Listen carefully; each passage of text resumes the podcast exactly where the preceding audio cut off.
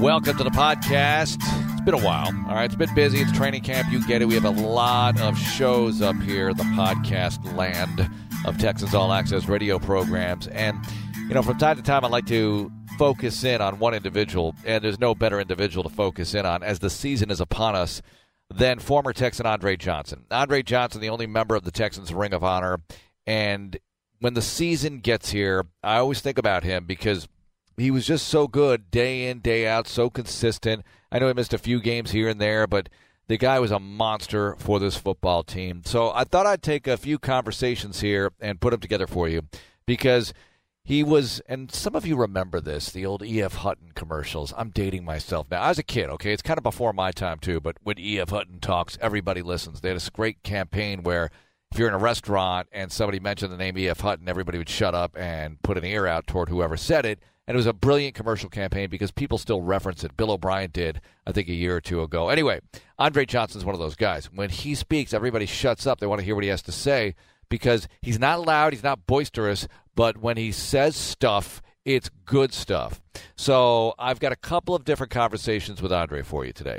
The first took place at the Greenbrier, where I visited with him and we talked about his approach toward training camp and the season, and it's really interesting stuff. How he took care of himself physically, how he evolved in that department. And then the next phase will be John Harris and I speaking with Andre Johnson in the Hyundai Texans radio studio, and we visited with him about his greatest memories, the plays that he remembers the most, that kind of thing. And Frank Gore, by the way, comes up twice, the former Colt and 49er, and currently in the mix with the Miami Dolphins, I think and Frank Gore being the last remaining Hurricane to play in the NFL from Andre Johnson's era, from that 2000, 2001, 2002 era.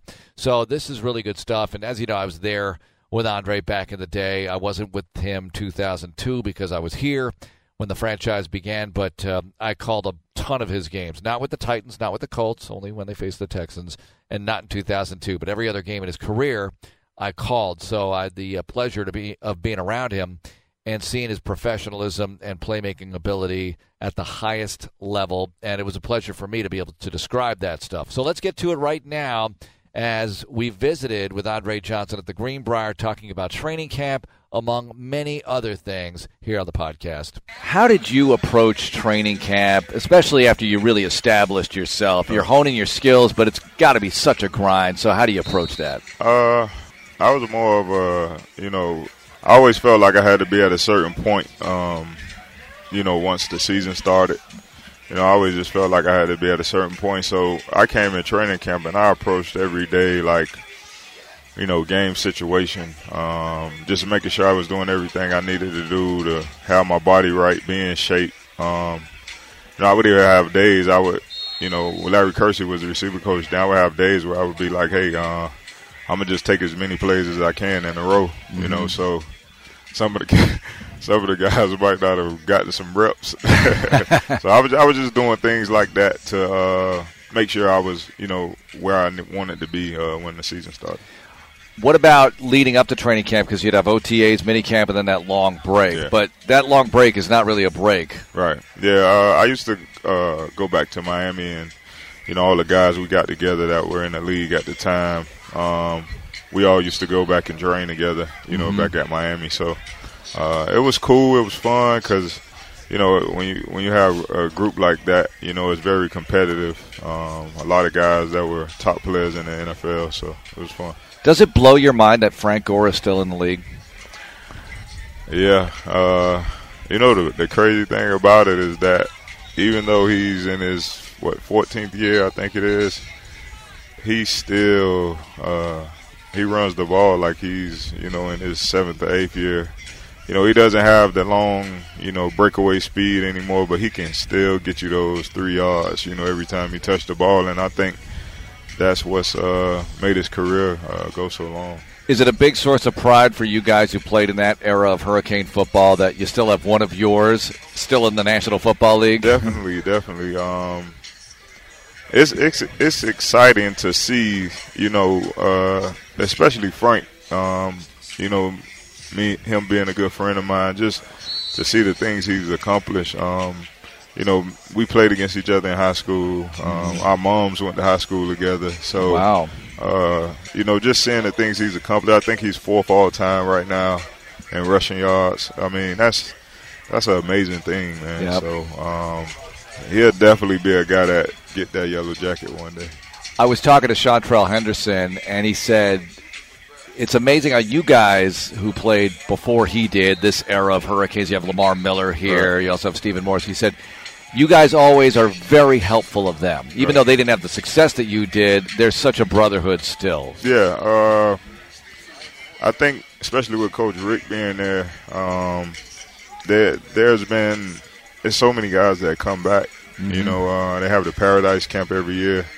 You know, I've missed it the past couple years, but uh, you know, so many guys that come back. You know, former players. You know, you, Ray Lewis, Michael Irvin. I mean, you have guys from even you know back then that come out. You know, um, sometimes you see Bernie uh, Kosar, Testaverde there. Mm-hmm. You know, just you know sitting at practice and stuff like that. So um, it's it's fun. You know, just to you know be back around the guys and, and catch up. What do you think of having camp here at a place like the Greenbrier? Uh, it's it's different. it's definitely different, but uh, you know, I, I can see why they come here. You know, it you know help helps the guys keep the bodies bodies fresher. You mm-hmm. know, with with being in all that heat in Houston, um, and it's a you know it's out here in the middle of nowhere, so you know guys can uh, build some team camaraderie and um, just stay focused on the task at hand. When um, you see Deshaun Watson out here operate the offense, what are your thoughts on his second year in the league and what to expect from him? Um, I expect you know him to be great. You know, just like he's always been. Um, you know, he you can tell he works hard at what he does. Um, you know, he wants to be great. You know, I think he's a great leader. Um, you know, and you know, just seeing him at work, you know, he's he's always working on his game and just trying to get better. What about DeAndre Hopkins, Andre? Because you know he's no longer a young man, but he still right. plays like a young man, and he's having a terrific career. And I know you had something to do with that early on in his career. Yeah, he is. Um, you know, he was just over there working a drill, and he looked over at me. He was like, "Did I? Did I? Like that was right? Like, should I've done it that way?" And you know, I'm like, "Yeah, you good." You know, um, but I, I get it. You know, he, he's. Uh, you know, it was the same way when we were playing together. Yeah. You know, it was you know, we were, we were always um, talking the game and, and telling each other things. And, you know, I used to always tell him, like, you know, just because I'm older than you, don't, you know, don't feel afraid, you know, to let me know when I do something wrong. So I think that's what, you know, helped our relationship so much because we were able to be, you know, real with each other and, um, you know, critique each other's game it's funny to me because with wide receivers, I always say this that you guys are like artists. You know, you could have several great ones, but you're all kind of different. You're different than DeAndre Hopkins, right. but you're both obviously highly productive. So, right. what about that aspect of things? Yeah, uh, you have different varieties of wide receivers. Mm-hmm. Uh, you know, you have your loud ones, your flashy ones. Uh, you know, I was just, you know, I, I, I think the thing is, you know, when you want to be great, you know, you can you know, put whatever it is to the side and take constructive criticism mm-hmm. and be be an open book to want to be better and and no matter how good your career is going, you're willing to be coached. You know, I think that's the the biggest thing, and I think that's um, something that DeAndre has, and I think that's something all the great receivers had. Like no matter what or what year they were in, they were willing to be coached. I think that's a great point about all terrific professional athletes, no matter what. I always look at professional golfers; they still have a swing coach, right. you know, and they might have won. You know, Tiger Woods as a swing coach. Right. Yeah, it's. uh I think it's just something when you, you know, when when you're going, you're doing something, you want to be great at, great at it. You're gonna, you know, maximize everything to mm-hmm. continue to be great. So. um I think that's the biggest thing. Just want wanting to continue to be coached. What about you as a coach? Do you ever get that itch? Nah. Um, uh, it's too many hours for me. Uh, you know, just coaches put in a lot, a lot of work. You know, um, a lot, I think a lot of people don't uh, realize that. You know, it's a lot of hours that go into it. Um, you know, it's sacrificed. You know, mm-hmm. you know, you have to be away from your family a lot and, and, and things like that. So, um, but I I enjoy being out here helping. like Right. you know, doing stuff like that. But as far as me, it being a full time job for me now. Now, what about physically now? How hard? Because you still look like you're in tremendous shape. So, do you still work out the same way, or how has that changed for you over the years? I think, uh, you know, I, I was uh, just talking. Me and Coach O'Brien was talking, and he was asking me the same thing. He was like, "Man, you look good. Like, are you still working out?" I'm like, "Yeah." So, um, but I told him like the thing I've changed is that, and I wish that I probably could have did it later in my career. Is I would the thing I probably would change was lifting all the heavy weights. Um, you know that that's something I don't I don't do anymore. Right. Like I do a lot more cardio, and you know I still lift, but I'm I'm not lifting nothing heavy. You know I'm but you still look big, so you're kind of Yeah. naturally big anyway, yeah. right? So I'm you know I'm I, tr- I do more reps rather than uh, you know lifting the heavy weight. So But what about a guy like Will Fuller, who you know he came in here like 165 or whatever it was, and he needs to kind of bulk up to take the punishment. Yeah, so he's uh he's uh I, I from what I've heard they you know he's changed his diet and things like that. Right. So um you know he's probably you, you know you have to think about it too. He's, he's a young kid. You know, as a kid we don't really care about what we're eating. Right, You know right. we're just eating whatever and you know having fun. And I think the thing with him, I think he came to the realization like being in the NFL, you're really gonna have to take care of your body and Mm-hmm. you know, you playing with a bunch of grown men. It's not a lot of 160 pound wide receivers. You know, so um, you know, just looking at him, you can see he's um, he he, he looks very confident now. You know, Mm-hmm. in his game, and um, you know, he's he's been doing a great job here in camp. How are the Canes going to do this year? I hope they I hope they do great. Uh, you know, we got a big game open up with LSU, so uh, you know, definitely looking forward to that.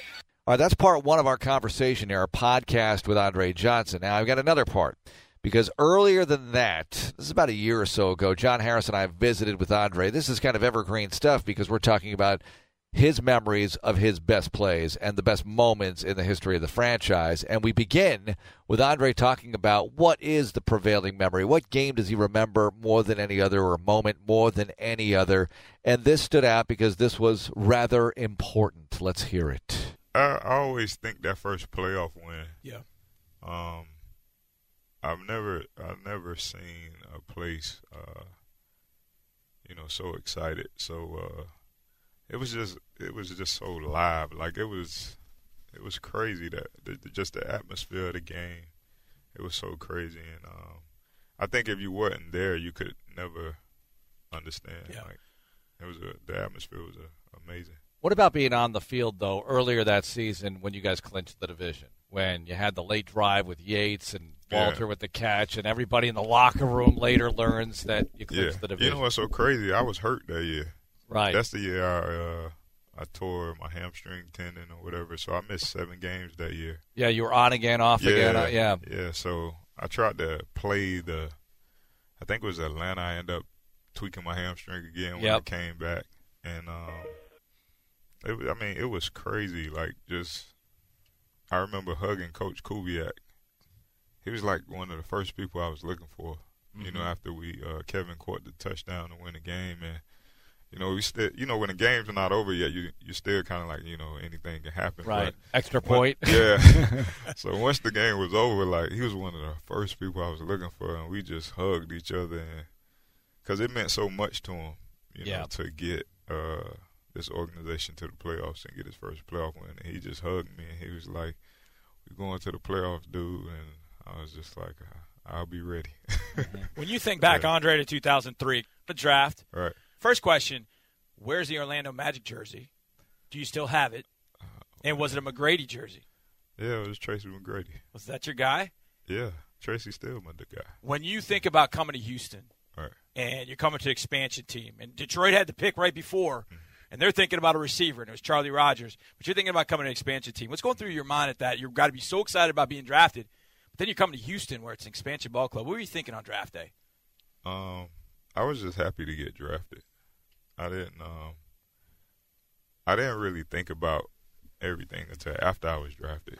You know, I was, I was telling them upstairs, like that's when they had the David Carr with Yeah. no offensive line. Yeah. Yeah, Of course, that yeah. was Big like promo. the- Yeah. yeah. So, he was just kind of like, man, like, what am I walking into? you know, but once I got here, um, you know, I and, and I, and I saw everything. I saw the team. I was I was excited because I was like, you know, I'm coming into a situation where nobody really knows the team. You know, nobody, you know, we're underdogs. Right. You know, nobody's going to give us any credit. Nobody's going to give us anything. So, any everything we had, we got, we had to earn it. And um, you know, that was just that's just the way I approached it. Like, I'm gonna do whatever I have to do to put this organization on the map. So. You Did it make it that much more difficult because you came from a place like Miami, where you guys lost seemingly once every three years? Did right. it make it that much more difficult because you guys won so often there? You know, it was tough in the in the beginning. Um, my first year, yeah, my rookie year, it was tough. Like the first first few games, and um, my receiver coach, Kippy Brown, he had to sit me down one time because I kind of um, lost it on the sideline one time, and he was just like, "Hey, look, you know, control what you can control." And um, never had nobody really break it down to me like that. And once he told me that, you know, I just that's just the way I approached it. You beat Miami in your first ever game at Miami. Yeah. When that really meant something, winning there in September. That yeah. must have been they, incredible. I, I remember them saying that was going to be a scrimmage game for the Dolphins, and everybody had the Dolphins picked to win the Super Bowl that year, and we went down there and beat them. So uh, that was fun because I, my fan, I had a huge section. Yeah. in the stadium. I had like 200 tickets, so uh, it was it was fun. That was a fun game. You had a real solid rookie year, but your next year you go to the Pro Bowl. Yeah. Awesome year. So what was the big difference? Because everybody who comes into this league has to get better, and you you knew that. So what'd you do? What was it like between years one and two? Because a lot of the young guys need to hear this. I'm not gonna lie. Like after I played my rookie year, it was like a week after the season. I was like, I'm ready to go back Mm. because I felt like I had experienced it. Like I felt like it was nothing that I was gonna see that I hadn't seen. Okay. You know, um, it was it was just I feel like I was just like man, like um I belong in this league. Like I you know I can go out and, and do the things that the other top receivers do, and I can you know eventually become a top receiver in this league. So um, I was ready to come back like a week after the season, All ready to go. all ready to go. Marc Right. talks about this a lot. In between your rookie year and your second year, about you living with the jugs gun. Yeah, just shooting footballs, just catching the football over and over and over. And we talked Yeah. about that with Will Fuller, Right. talking about from rookie year to second year, just living on a jugs gun. That's something that he taught that Marks talks about a lot with you. Mm-hmm. What was that in between time? Was that the one thing you focused on? Was just I'm going to catch 200 balls a day? What was your thought process from rookie year to second year making that leap? well, it really wasn't a number, you know, as far as catches. Yeah. you know, a day. Um, it's just when I was, when I would, where, whenever I would, uh, you know, they would do special teams or whenever I went out before practice and after practice, I just made sure I was on the jugs. Like whenever I had spare time, I would just get on the jugs and I would just always just catch the ball. That was just like my biggest thing. So, um, because I know I had dropped some balls, you know, crucial balls my rookie year, and um, I just felt like it was something that I, if it was one thing that I really needed to work on, it was that. So that's what I did. All right, I know that you've been asked a lot about memories and everything. I have to ask you about some specific plays, though. Yeah. All right, against, we mentioned Miami, but in 08, the catch you had over Jeremiah Bell. When you're making a catch like that, I mean, is it just so in the moment you have to almost look at it later to realize how outstanding that was, particularly on fourth and 10? Yeah, um, you don't realize it when the game is going on because you're so worried about trying to win. You know, um, you're just trying to make every play you can because it's a, I mean, it's fourth down. That play doesn't get made, the game's over. Right. So um, you're just trying to make every play you can to put your team in a situation to win the game. So I'm not after I catch that ball, I'm not sitting there saying, Andre, that was a hell of a catch. like, I'm not doing that. If Next you- play. yeah, if you if you if you actually look at the film, I'm waving to the team like, Yeah. hurry up and get down here Yeah. so we can you know get back on the ball. So because it was a two minute drive, I think. So, Right. Um, you know, you don't you don't be thinking about that. You're just thinking about what you need to do to win. All right, better catch that fourth and 10 or the Redskins fourth and 10 with the game on the line as well? I mean, they're both really good and they're both a little bit different. Or maybe not better, but which which one which one, if you had to rank those two, which one do you remember more? And let's give you the background. We did a bracket, you know, it was a March Madness Yeah. bracket of, of the all time Texans plays. Yeah. The fourth and 10 against the Redskins is the top play in the history of the franchise, as voted on by the fans. Every Right. play. The Throughout history, championship was play. you against the Watt pick six in the Bengals playoff game, which I know was a playoff game, but we are going individual plays. I beat JJ. You beat JJ. You can tell him that. Although, don't tell him I said that, please. What do you remember from that Redskins play? Because I wrote about that and how I wrote how they were trying to cover you and what you did. What do you remember about that play? When the play was called, to be honest, I was like, I wasn't even sure if Matt was going to throw me the ball. I heard the play. We had ran the play like four or five times during that game where I converted long third downs. So, um, but the that time when we called, we just put a double move on it. Right. So um, instead of me just breaking completely across the field, I broke in and then took it up to the end zone. And um, I was running and I'm looking and I'm like, he's not going to throw it. So if you notice during the play, I started backpedaling. And I started backpedaling because I didn't think he was going to throw the ball. And when I saw it coming, I was like, I was like, I'm, I'm, I'm boxing him out. like, Yeah.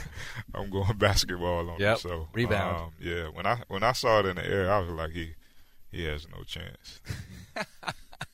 like I'm I'm going up to get this. So Couple more for you. DeAndre Hopkins, your thoughts on him and his start in his career? it's great.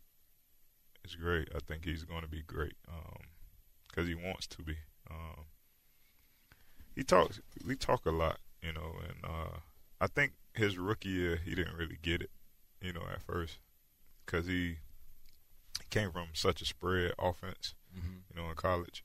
So we'd be in meetings. Um, I used to laugh at him so much because he would always tell Larry, he would be like, "Man, why you just can't throw the ball up?" You know, like everything he wanted because he he has great ball skills. Right. So everything was like, "Man, just throw the ball up. Like we ain't we ain't got to do all that. Just throw the ball up." And I'm like, "Look, look, like it doesn't work like this." You Right. know. So um, you know, once I told him that, and you know, I just explained certain things to him, show him different ways to use his body because he he had, you know, like I said, when I first saw him, I was like, man, like this kid has like a great set of hands on him, like, Yep. and but you can see like little things like he didn't understand like how to use his body in certain ways and stuff like that. So I would just explain it to him like, hey, if you get in this position, just do this or just do that. And the next year he came back, and it was just like you can just see it. And then a year after that, it was like, like wow, like he's taking off. Amazing. All right, University of Miami. I have to ask you this because the numbers are dwindling now of guys still. Are we down to Frank Gore now? Is, is he the last man Frank's the only one. And would you expect? I said this to Marc. Would you expected that after the ACL tears that Frank is still the only one out of that group? Yeah. What are your thoughts you know, on it's so funny. I talked to Frank about four days ago, and he was just telling me, he was like, "Man, Dre, you know, it's getting hard to work out." I'm like, Frank, I, I know. Like, I'm familiar with that. yeah, like when you get up uh, to the uh, age he's at, and you know, you played that much football, it becomes harder to get up out the bed and work out during the off season. So. He's like, man, it's just it's tough, man. I'm like, but Frank, you don't look like you're slowing down Right. you know, you're still playing at a high level. So um, it was just good to talk to him and catch up with him. Uh, but it, it's just funny.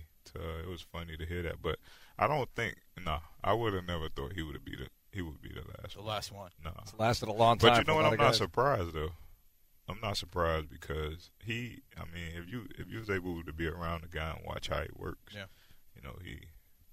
I mean, it's not a surprise. You mentioned this, the camaraderie, seeing the guys. Yeah, that's that the thing you miss. Like just being around the guys. You that that's different. Like you know, you know we have our dinner nights, bowling nights, stuff like that. That's that's the thing that I would miss the most. But as far as playing the game, you know, there's a it everything comes to an end. So I'm I'm I'm okay with that. But just being around the guys, that's the different part. You're going to come to a lot of games.